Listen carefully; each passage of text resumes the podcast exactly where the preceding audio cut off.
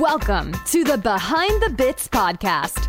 Your host, Scott Curtis, wants to learn everything he can about stand up comedy and take you along for the ride. Scott and his guests talk serious about comedy in every episode. Behind the Bits will uncover knowledge from different perspectives on subjects such as writing and performing stand up comedy, as well as booking shows and the comedy life. If you're thinking about becoming a stand up comic, already in the comic game, or a comedy nerd, Behind the Bits is the show for you. Now, let's get Behind the Bits.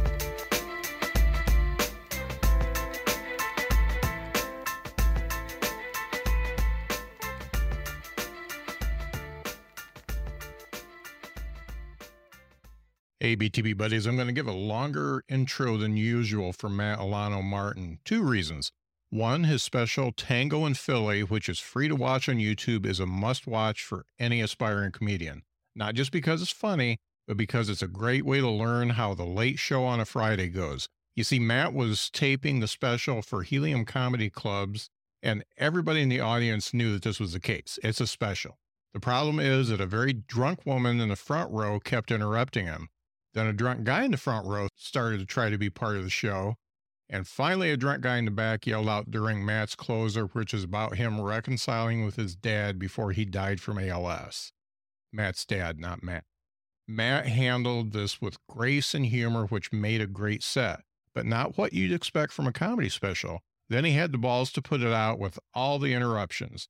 I rewatched it before writing this, and I think this video should be shown to all comedians who are about to get that host or feature spot because this will happen to you, guaranteed.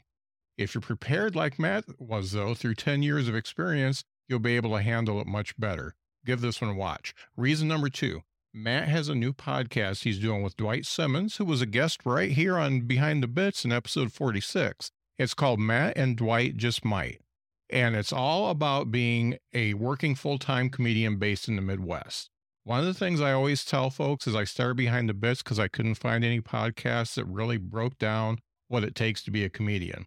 Well, Mat and Dwight Just Might is a podcast I was looking for. I drove six hours today to Ashland, Alabama. One star, do not recommend. But I did get to binge the first five episodes of Mat and Dwight Just Might. Here's the deal I get to talk philosophically about stand up with my guests, but I don't get to talk as much comedy 101 or even 201 as I'd like because I'm feeling my way through an interview with somebody I don't know. Mat and Dwight know each other and they get right into the nuts and bolts of stand up. They went into how to write and email a booker to ask to be scheduled on a show and how to tape a set in the first couple episodes. They also talk about stuff that went well and stuff that didn't go so well for them in the previous week. Because as a comedian, sometimes you have a good night and sometimes you have a bad night. Oh, another cool thing is the stuff they talk about is questions posed by their podcast listeners. Maybe I should do that. Anyway, please give Mat Special a watch and subscribe to Mat and Dwight Just Might, and you'll learn some stuff, okay? Thanks to Jason Staples for the hookup on this one. It's a really good one. Mat Alano Martin hails from Bloomington, Indiana, and has performed all over the world. He's a co founder of the Limestone Comedy Festival held in Bloomington and his special Tango in Philly came out just this week. Let's bring him out right now. It is Mat Alano Martin. Hi, Mat. Hello. Hi, Scott. Thanks for having me on. Yeah, thanks for being on the show. Yeah, I appreciate it. I, I like the ad read because I also sometimes have a trouble falling back to sleep. So, All right.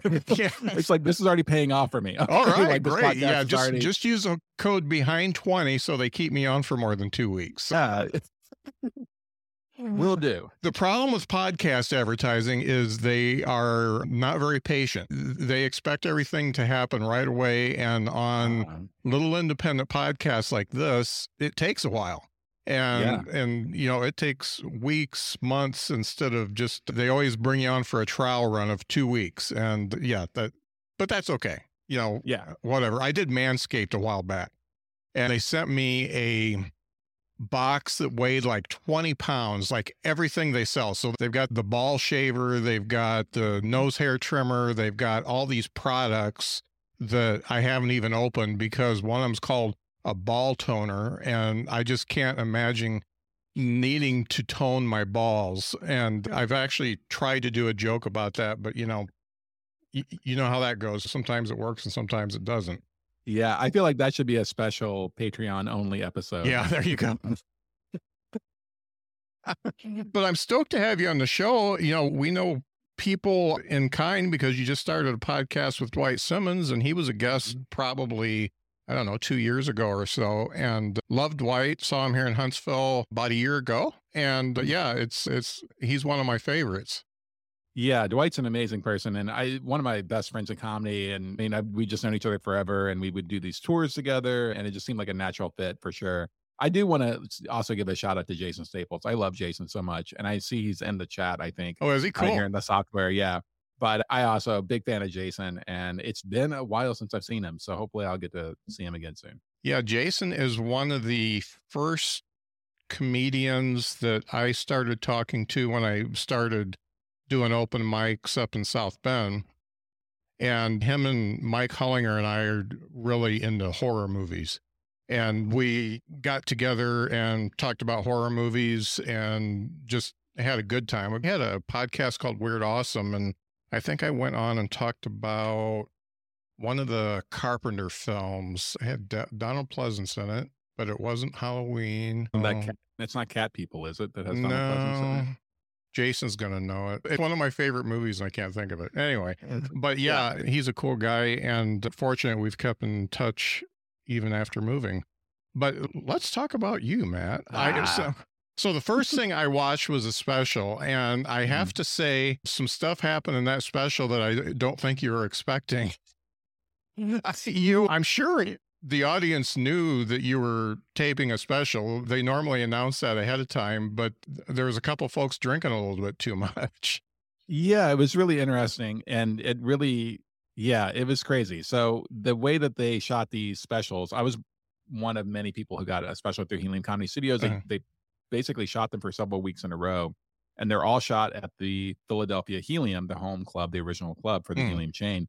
And I think their original idea was that they wanted to just kind of capture a club feel. And uh, boy, did they capture it on mine. And so they weren't really treating it like a special so much as it's a live show and we're going to tape it. Yeah. And um, it's interesting because, you know, like uh, my buddy Ramin Masafani taped the same weekend as me, and I was in the room during his taping. And then there was a different drunk woman in the back of the room who yelled out during one of his bits.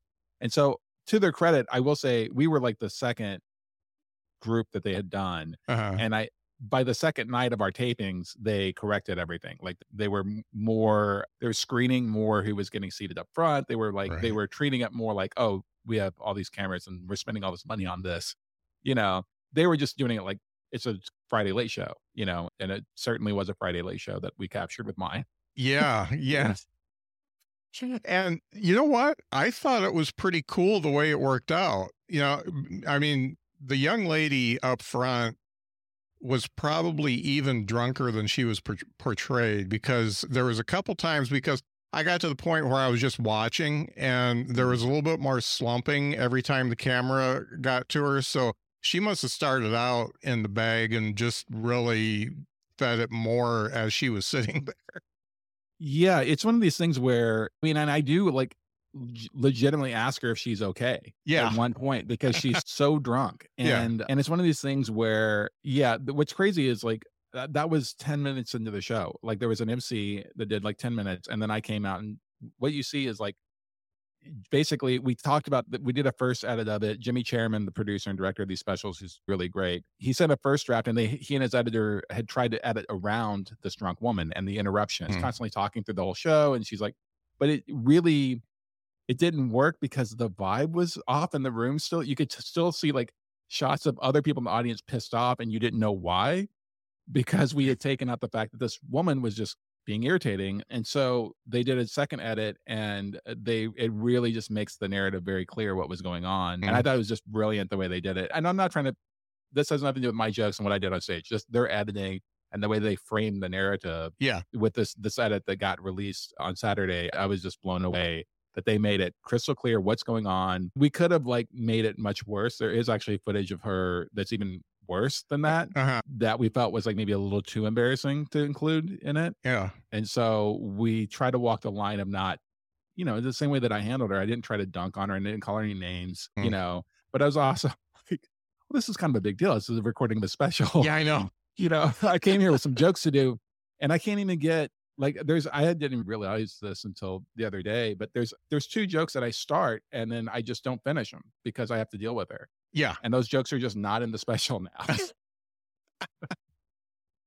Do they have to do they have to sign any sort of a waiver or anything when you do something like the you know they're going to be part of the special? I don't think they actually had everyone sign, but there's there was signage everywhere, and it was in the ticket buying information. Okay. and so they were. It was explicitly clear that we were taping a special. I mean, there's literally a cameraman on stage with us. yeah. Like the the Philly Helium stage is not very deep, but it's kind of wide. Yeah. There was a just a camera guy up there all the time for all the tapings, so it was very clear what was going on, and also the MC talked about the taping. But yeah, she showed up so in the bag, and she wasn't even the other the only one. There's like another guy that kind of starts piping up later on in the front row. Yeah. Um, Matt, but yeah, the other yeah, Matt. yes, Yeah. yeah. the other Matt, yes. But we just decided to just make it more less of a comedy special, more of a document of like this is the Friday Late Show. Yeah. This is what happens. This is how I handled it. I'm sure there's people that could have handled it better than I did, but I feel like I did okay. Yeah, you did great, and I what I loved was the foreshadowing because you know they sh- they have you talking a little bit up front, and then they um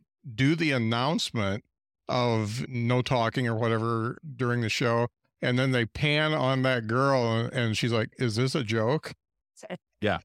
That's what she legitimately said to a stranger sitting next to her. Yeah, That's the other thing is that couple that's sitting to her left. They're the ones who, and when we tried to edit it around, that like it looked like they hated the show because they were getting so irritated with her. right. Yeah, because she keeps talking to them. Yeah. You know, and so yeah, it's definitely it's different. And I, I don't know, I've gotten some very nice notes and people like I have some friends that, you know, are academics and, and scholarly type writers who have sent me messages like it's so fascinating. It's all about the the the performer and audience dynamic. And it's just like this. And I was like, well, cool. I mean, hopefully you also thought it's funny. Yeah. Also, oh I'm glad you thought it was compelling, but Yeah. also hopefully you laughed. You know. yeah. You know, it was de- it was definitely funny, and you know, you made reference to it. Right, it was a little bit past the middle. I think this isn't the show I was expecting, but we're rolling with it, and I like that. Yeah, yeah. I mean, I think we kind of realized at the moment that we captured something, but it was also tricky in how we were going to present it without really being, you know, because I'm not a mean person. And I, one of the main things that I talked about with them is like, I know that a clip that says something like, you know, comedian destroys drunk, you know, woman or drunk B word or whatever would get a million hits on social media. I was like, we're not doing that. We're Uh-huh. not like we can have clips of me doing the crowd work and handling her, but we're not going to frame it like that Right, because it doesn't like fit who I am as a person, and I just don't think that stuff is cool. Yeah, yeah. Although I understand the way the internet works, it would probably get a lot more views if we had done that. But Right, right. And you know what?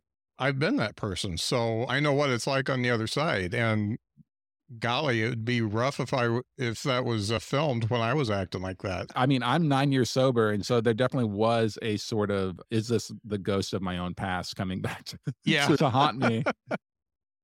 You know, Uh, you said something at the front end of the of the special that really stuck with me because it's something I talked to with a lot of comedians who have been doing it double digit years and you said that you are getting closer to your truth as a comedian. How do you define getting closer to your truth? it's hard to put into words. It's more of a feeling, and it's more things coming in. Just they feel more natural. They feel more pure. I mean, you still put in the work, and you have to rewrite and things like that. It's not like everything that comes out is just perfectly done and ready to go. I think it's just keying in more and more on what my sensibilities as a comedian is, what I think is funny, how I can present that. Because, you know, we all for a long time we will write well this joke is not really my style but it's a great joke i figured out how to write a joke that maybe is very dark or you know is like more of like a dirty one liner type joke or whatever you Mhm. know and so i feel like i'm moving through all of that and it's still incorporating some of that stuff into the set you know i'm, I'm now working on hour four and it's I, it's a hard thing to describe i think it's just getting closer to my emotional truth like the way that i'm presenting my humor. It's less about oh isn't this clever wordplay? You know oh i did this turnaround. I know how to like manipulate an audience's expectations so then i can get a big laugh on the punchline. It's like no this is like either stuff that's more personal or even if it's more superficial there's there is um, an emotional intelligence to it that I think is becoming more and more wide and more not singular to me because that makes it sound like I'm, you know, there's lots of comics who do this, but just my personal emotional intelligence, the way that I think about things, I think it's getting that stuff's coming up more to the surface in the material without being explicit because I don't I don't want to make it sound super high ended. I mean, one of my new jokes is a blowjob joke. Right. But at the end of the day, what it's really about is about male, you know, and so that's like the subtext to jokes are getting more and more true to like the things that I want to talk about. I think I think that's what I'm going for. Who knows? I don't. Right, right. It changes every day, man. and you know, I listened to a couple of your previous albums, and you don't. It doesn't feel like you have like become a completely different comedian, but I do. Even from the special, the jokes that you got to say, I did feel like it was more not because the jokes on the albums are personal too, but it's felt like it was, for lack of a better word, heartfelt. It, felt a little bit more like you were more emotionally invested in the words you were saying. Yeah, I think it that's a performance aspect, honestly, which is something that I've been able to key into the last couple of years. Is I'm really proud of my second record, Blood, Bloodmouth. It's a I like a lot of the jokes on there. I think they still hold up, but they still are presented as jokes. Like here is now this joke here is now this joke. And I think what I started to get into with Midnight Nachos, which is overlaps the same material as the special Tango and Philly, but that's the third record that came out in July, is it's more of a conversation, mm-hmm. more of like, yes, there are jokes in there, but it's less like, here is a joke, here is the setup, here is the punchline. It's more of a continual conversation. And then there's punchlines in there and funny parts. And that to me is what's the most interesting part of stand up and why I like it so much is I like the conversational aspect with an audience, which seems like a weird thing to say when I had to spend a bunch of time shutting down a, a, a drunk lady in my special. But I mean, I don't mean like an actual literal conversation. I mean, I mean like an inner, like an exchange of energy and like getting everybody on that same wavelength and vibe. Yeah. That's what I'm shooting for and what I'm going for now, as opposed to here's a well written joke and here's the punchline and hopefully you laugh at it. It's right. more about now like, do you get on my wavelength basically? Yeah. what I'm shooting for. And you know, I'm actually I'm going through the same thing myself and it's kind of a it's more and I hate talking about myself, but it's more of a extreme change because I when I started out, and I didn't start until I was 52, uh, but when I started out, I did what I thought people would want to hear out of me, which is clean and just really vanilla. And that's not the type of person I am. And I feel like I went from writing what I think is funny to writing what I think and making it funny. That's the key right there. You just nailed it. Is this idea of yeah, stop writing what you think people want to hear. Particularly, I mean, it's a dangerous thing to when you write down to a certain room, whether that be like, you know, a hillbilly rural room or an insider hipster room. Writing jokes to a specific room, it's not great. I, I, I know a joke is great when it works most of the time, most of the places. And I play everything from like redneck VFW hall type shows and little towny bars to, you know, opening for super alty people, you know, like Maria Bamford and people like that. And so when that joke works in all those places, like, oh, this joke is good or this story is good. It is interesting. I'm wondering because I didn't start till I was 35, but when you started at 52, did you think that people you thought that you had to work clean because of your age? Partially age, par- partially the way I look. You know, I look like a high school gym teacher. You know, I, I had hair at the time when I first started, but yeah, yeah comedy will do that to you. It'll make you lose your hair. Yes, comedy will make it all fall out. yeah, it was a COVID thing. I had a bald spot anyway, and I couldn't get my hair cut. It looked like a comb over, so I just went to the bathroom and it was gone. Yes, I'm very impulsive like that. So. But uh, you, so you thought that you seemed, you appeared to be clean cut, and so you felt like you had to work clean. Yeah, and you know, I was, I was reading all the comedy books and listening to all the podcasts, and you know, all of them say you got to work clean, you, you got to stay away from material that could offend people, all that kind of stuff. And when it comes right down to it, I'm an angry boomer. You know, I'm mad at my generation. I'm mad at how we have ruined the country for our children and our grandchildren and we can't and we won't even answer for it. You know, I've got more I've got a lot more anger behind me and that's what I'm writing now. Now I Yeah. am bombing the fuck out of open mics by making the switch because it's like starting over. Yeah. Yeah, because you're if you're radically changing your style, yeah, it is like a big changeover. But you know, like Pryor did that, Carlin did that. There are Yeah. a lot of the greats who were pretty successful doing one thing, and then they just chucked it all and decided to reinvent themselves as far as what they talked about on stage. Right. So yeah, I think that's I think that's great, and I think that's an interesting angle too of like the angry boomer, but you're not dunking on young people. You're like, no, our generation is the Yeah, one who messed yeah. everything up. You're taking this millennial viewpoint, you know. Yeah. So yeah, it's so. Did you say that you started comedy in COVID, or just the haircut was in COVID? The haircut I'm- was COVID. Gotcha, okay. 52, uh, 2017, 2018. Yeah. So I started in, no, I've been doing it for six years okay. Yeah. Because I'm 50, I'm 58 now. So yeah, Yeah. six years ago. You look good for 58. I don't know if it's a filter that you're using or something on this Yeah, video it's chat. no filter. I do want to just also let anybody who is watching the video, every time that you see me go out of frame, I am not doing cocaine. I am blowing my nose. I'm having a crazy allergy attack. And it started right before we started Yeah. recording. But I just realized it just I'm going just out of frame and bending over enough that it looks like that might be what I'm doing. Yeah. You know? Now, one of the things that you're nine years sober and you've been performing comedy for around 14, 15, right? Yeah, I'm coming up on 14 years in March. Okay. 14 years in March. Yeah. So, first off, as far as getting sober, did the addiction start before you started doing comedy and just run into it? Or was that something that happened while you were doing comedy? No, I had a problem before I ever started doing comedy. And then, you know, I think comedy enables a lot of substance abuse issues, you know, because there is a very big social aspect to comedy, particularly when you start hanging out with other comics, you're drinking. You can, it's a job, it's a, once you even work up your way where you're doing it as a job and you're getting paid, you can drink at your job. And then a lot of times it's almost encouraged, you know, Mhm. there are those crowds that love to send a shot up Yeah. to the stage. So the, you know, like, let's get the clown drunk, yeah. you know, that kind Right. of stuff.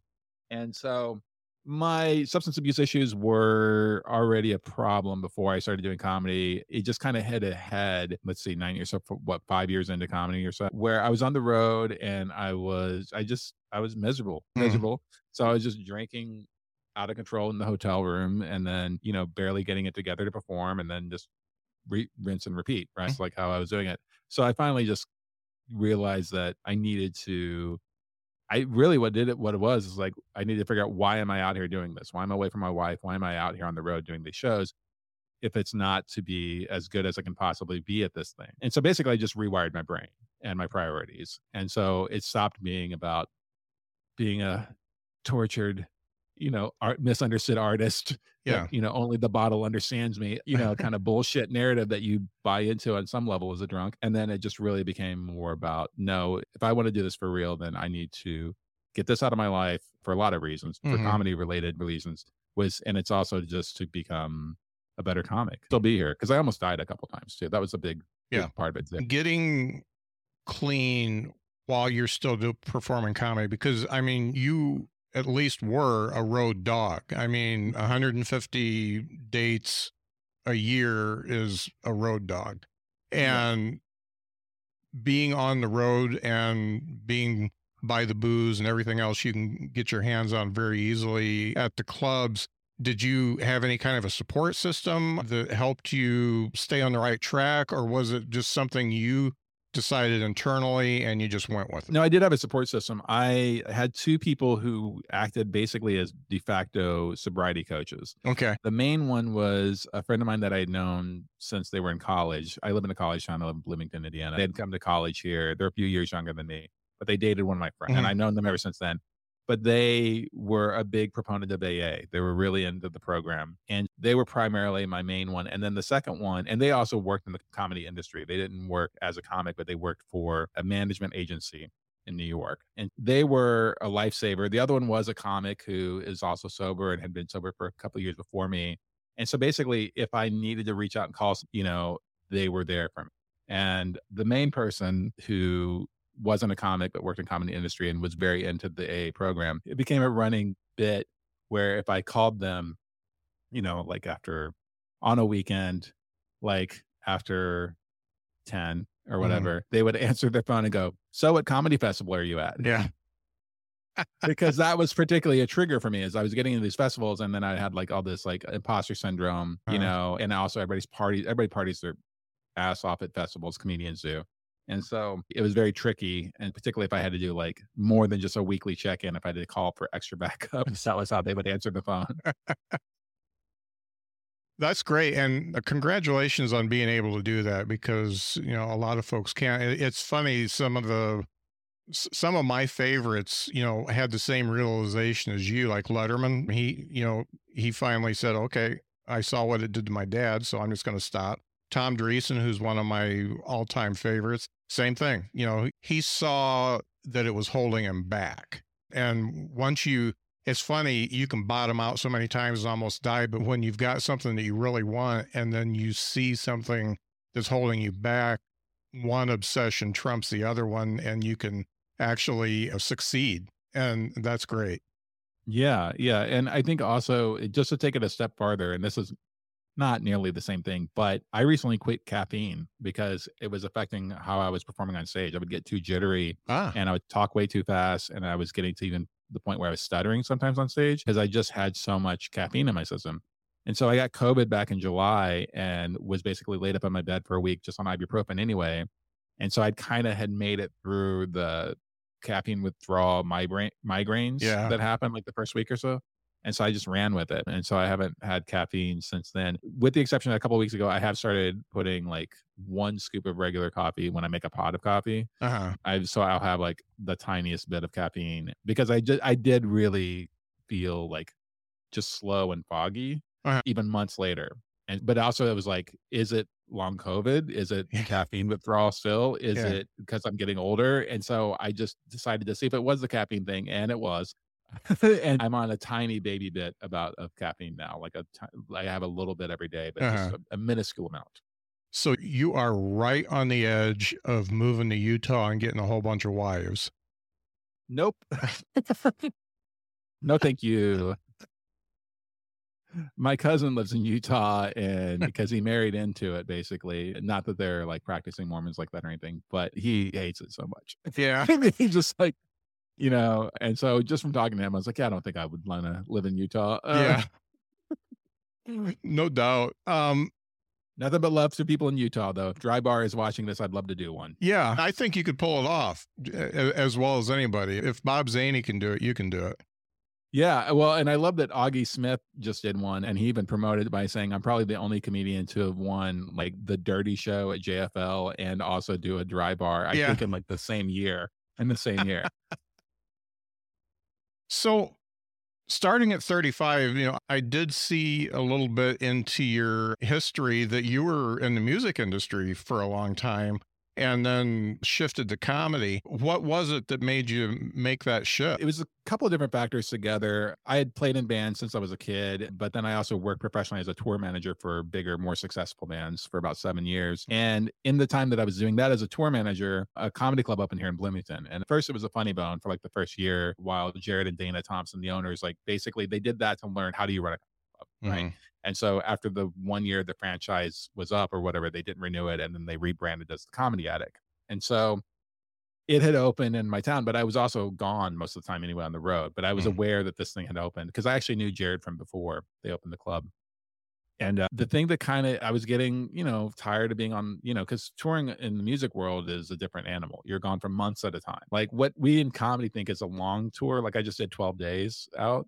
That's not most bands don't even call that a tour. That's Yeah. such a short, that's a short Yeah. run, you uh know? And so I wanted to be with my wife, even though we weren't married yet at that time. I wanted to come, basically, I wanted to come home and propose to her. And so it was partially that. And then also the club opening up. And then the first show I went to at the Comedy Attic was the finals of their amateur contest, of the, their first year of their summer contest. And the three guys on stage were funny, but they weren't unattainably funny. Like I never watched Carlin and thought I could do that Yeah. or even like someone like Mark Curry. I seen Mark Curry perform live, Mr. Cooper, for those of you that remember that show. And there was never a thing that I thought I could do that. Seeing those three guys, it made it attainable. Sorry, I blow my nose. So that's the thing that made me then kind of really start obsessing about what I wanted to do. And I still spent like another six months trying to get the nerve up to do the open mic and to write that first five. And once I did it, man, I was like, you know, it's like anybody else. It's, it is like a drug. You get hooked, you know? Yeah. I mean, I don't really remember my first set because I basically blacked out while I was on stage. I did uh-huh. it not from drinking either, just from nerves. Yeah. And so I remember immediately afterward being in the green room and basically shaking from adrenaline. And I was like, oh, that's good. I like that. Yeah. yeah. So yeah, so that was it. And then it was off to the races basically. And because I was starting so late, I I took it pretty seriously. About maybe six to nine months later, uh, open micing and doing regional open mics and stuff, I was, I really kind of want to do this. And then I was, I quit a job that I was about to get fired from. I was working for a music publishing company and it was not publicist, music publicist. And it was terrible. I hated it. But when I was losing that job, my wife Denise was like, Hey, we're pretty good on money right now. You seem really serious about this. Why don't you give it a shot? And like, that's what made me then be able to become a professional because then I could dedicate all my time to and I also had some lucky breaks early on, which helped, you know. But it, she had not said that, I might not have ever recorded a special that was nearly ruined by a drunk lady in Philadelphia.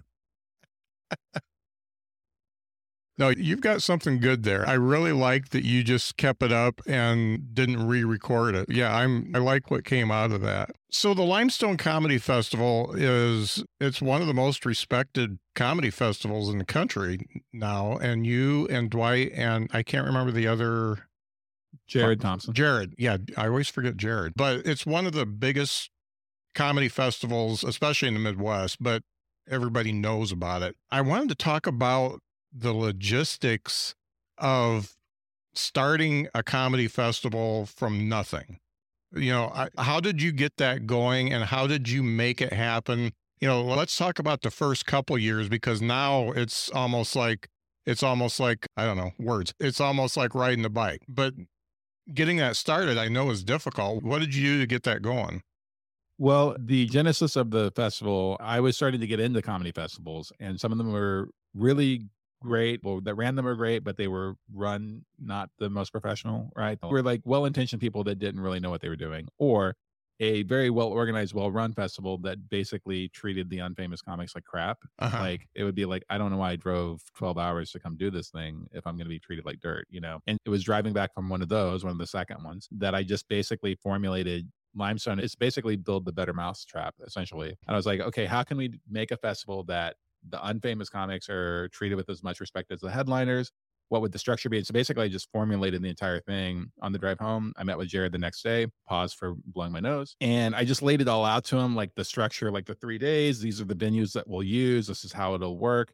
And, um, you know, Jared's big thing at the beginning uh, was that he wanted to go. I was actually picturing it smaller. And so he was like, if we're going to do this, we need to just come out big.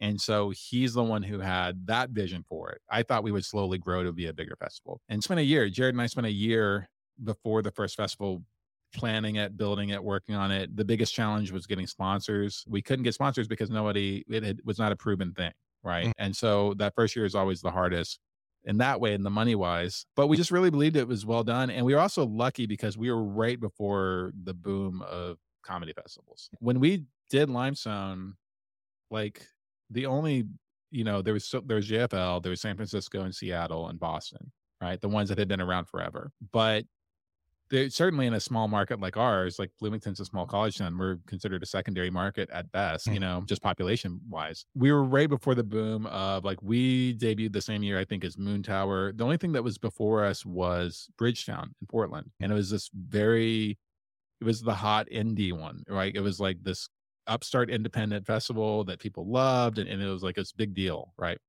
And a couple years in, I was doing Limestone, then there was this explosion, and there's like festivals all over the place.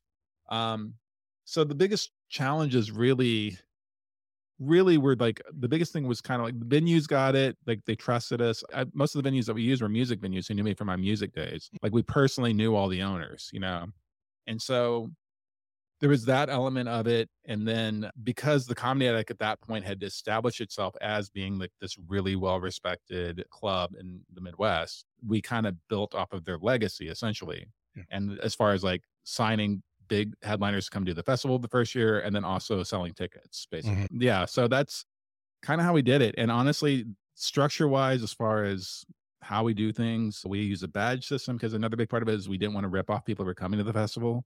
Like I'll just I'll just throw their name out there because they're a corporate festival, but like Moontower, if you want to see all the things at Moontower, you're spending thousands of dollars.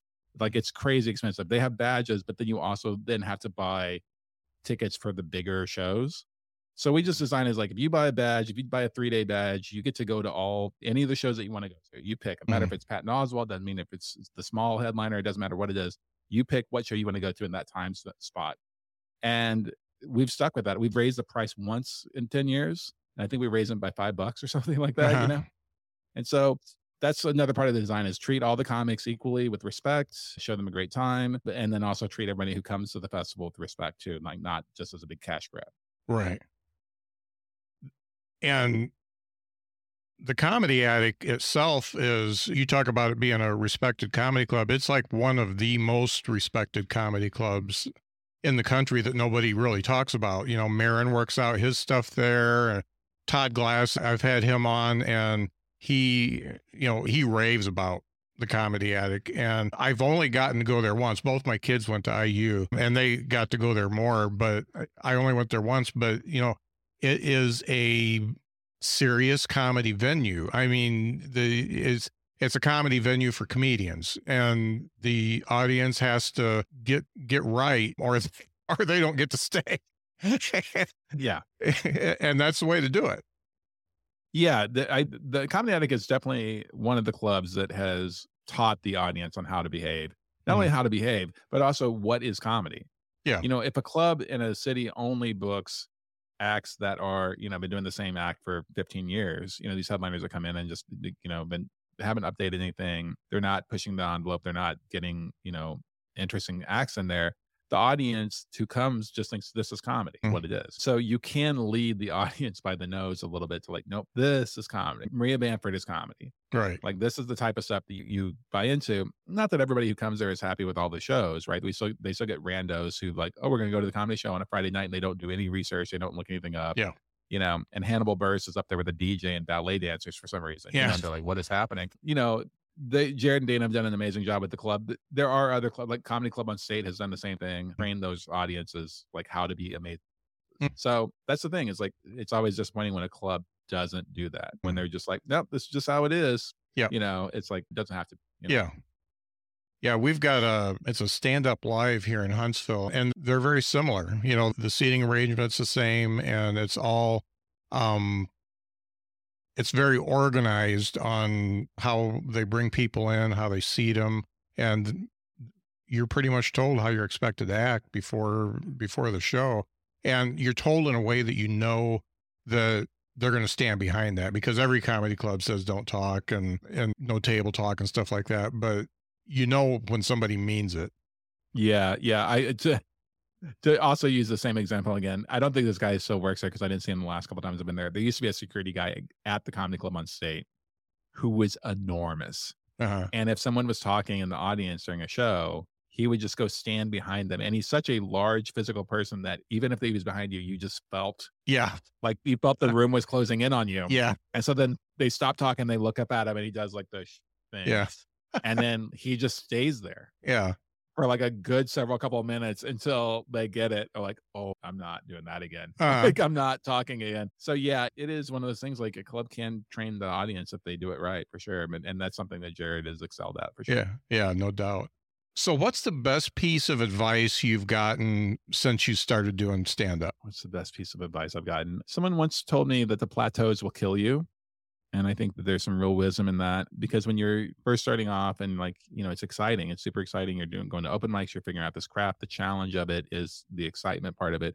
And, you know, you have a bunch of bad shows when you're young and or young in comedy, but the plateaus of when you don't feel like you're really accomplishing anything anymore. Like when you're open mic and you're getting on slowly working your up. Now I'm getting a guest spot in an actual club. Now I'm hosting a club. Like it's that there is a track for most people, unless they're just horrible, four horrible people. You can you have a little bit of a baby roller coaster that you're riding on. Once you start working professionally for a while, you kind of get just get, get stuck at a level for a long time, unless something happens to your career, like TikTok blows you up or something like that. But you just like I mean, I was a working road feature for years, going to the same clubs every year, making the same money every year, and that can be really disheartening. You know? Yeah. And then, not that it's not great. It's great to do that, and I still feature sometimes on the road. I headline sometimes, I feature sometimes. But when it just doesn't feel like you're making any progress in your career, that plateau can really it can break a lot of people. Mm. Just think like, well, this is it. You know, yeah. I'm, I'm done. This is as far as I'm going to go. And so that's why I think something that Stewart Huff said to me and inspired me. I was very lucky to meet Stewart Huff very early on when I started doing comedy. And he was talking about the only thing in comedy that you control is your material. That's it. Like the business part of it is out of your hands. You can try to you can try to, you know, run things as much as you want. You can be as independent as you want, not sign with a manager, you know, not sign with a label, put your own stuff out, all that kind of stuff. But there's still market forces, there's still things, there's still clubs that are going to have certain rules or whatever. Even when you're performing the material on stage, it's not entirely in your control. You can have a wild audience, you can have an audience that just isn't feeling it, they're like real dead.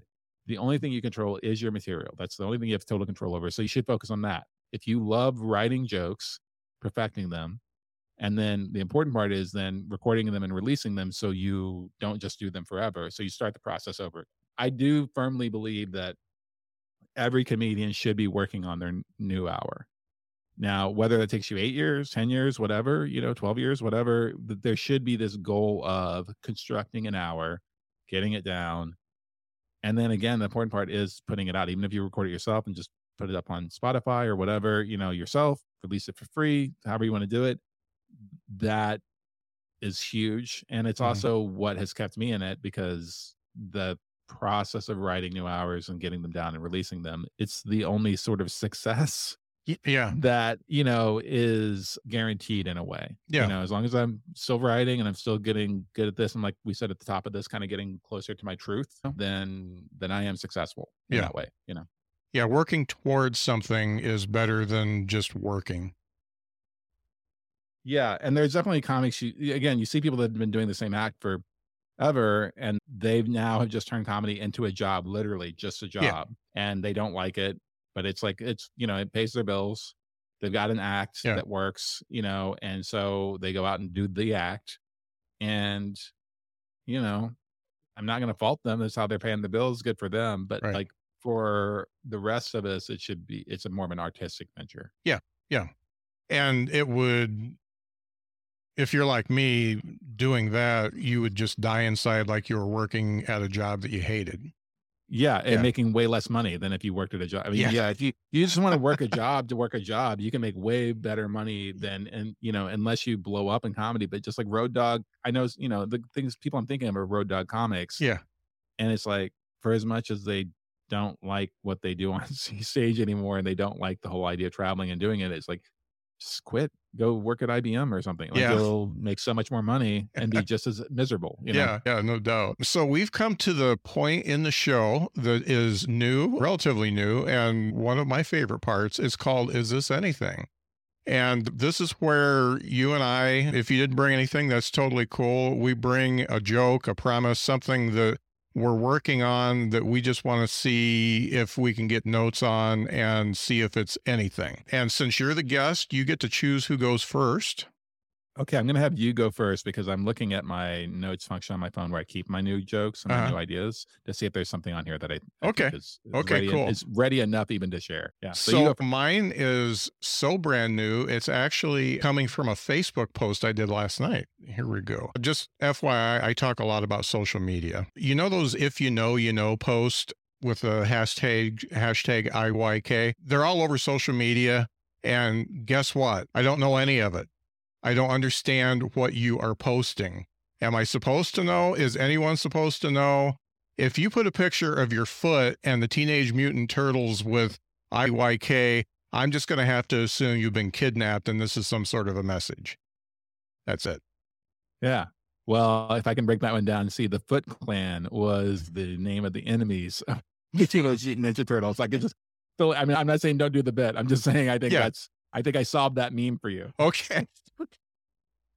So I think there's definitely something there because particularly with the acronyms, there's like you can have a lot of fun with acronyms. Yeah. I think that we do us it, although it is built into the if you know you know because you're like, what about all of this that don't? like yeah, like yeah, I guess we'll just unfriend you. I guess I don't know. Yeah. Like yeah, I think there's something there. Yeah, Yeah, I and I just you know it was just a couple lines when I wrote it on Facebook, and then I tried to build on it today, and I just I one one of the things that I try to make evident in my act is I don't know anything about pop culture, and I, there's no I don't have nostalgia. There's I, there's no nostalgia with me, and I don't go with anything pop culture wise. You know, like I will get into like Marvel movies probably when I'm 80. That's when it's going to come. that's and, the time to do it. Yeah, Yeah. that's when you should get into them.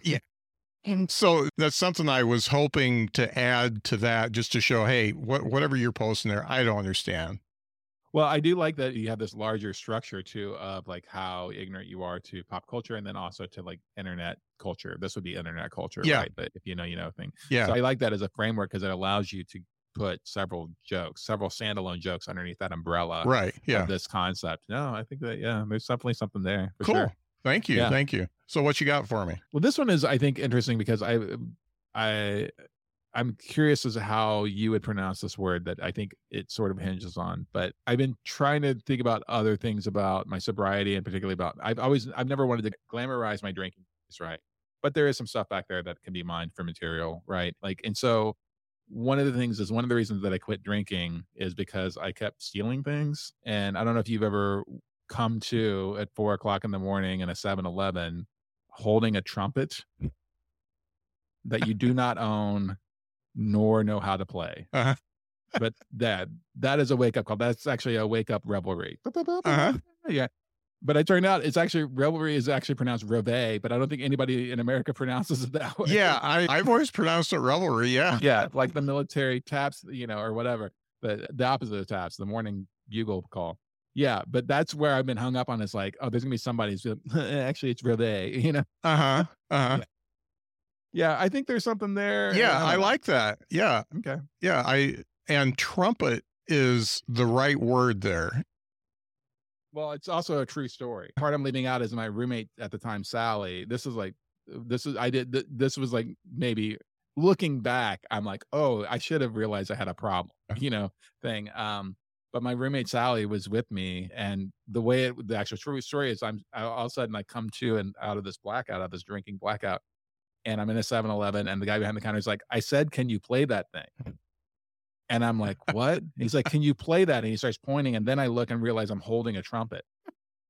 And then Sally goes, I can. And she takes it out of my hand and she starts playing it because she played in band or whatever. And then we stagger back to our house and lived in. Yeah. So I think there's something there. The, the, this, the thing with this is whether or not to build out until the whole next day thing of where I tried it. Because I went to a house party after closing on the bar, my roommate, and there were people jamming. And I just walked out with an instrument. Yeah. There was like a jam party happening in the front. And so the next day, I'm just, I can't remember which house it is. I just had a vague recollection of what neighborhood we were in. So I'm wandering around the streets looking like I just gotten run over by a truck uh, because I was so hungover holding this trumpet when this like skinny 18 year old kid like comes busting out of this house and he runs up and he just gives me the biggest hug. Mm. And he's like, Oh my God, thank you so much. Thank you so much. Thank you so much. And it was his trumpet. And I talked to him for a minute. And it turns out that he is a music major at IU who is there on scholarship. Oh, wow. And that was such a like I don't know if you've ever gotten so drunk you've almost ruined someone's future. Yeah. But yeah, that's Yeah, I would, you know, I think that whole thing works. Maybe. Yeah. well, I tried to do the full story once. And when I did the second part about the kid, it, everybody got real sad. Like they did not laugh Yeah. at that, like ruin a kid's future. Yeah. And so then I was like, oh, maybe I just need to chop it at the joke, at the revelry part. Yeah. But yeah, there's something there. All right. Thank you for letting me know there's Yeah. there. You could, I mean, it's no more sad than the last joke on your special. I mean, Yeah. Yeah. Well, the last joke in my special, that was also what's so infuriating is it's all it builds up all this tension. It's like such a heavy story, and another at that point unheard from drunk person in the room in the back room yells out during the setup. Yeah. So I have to reset after I've already set the mood Yeah. for a second. I have to deal with them and reset, which is like so crazy to me.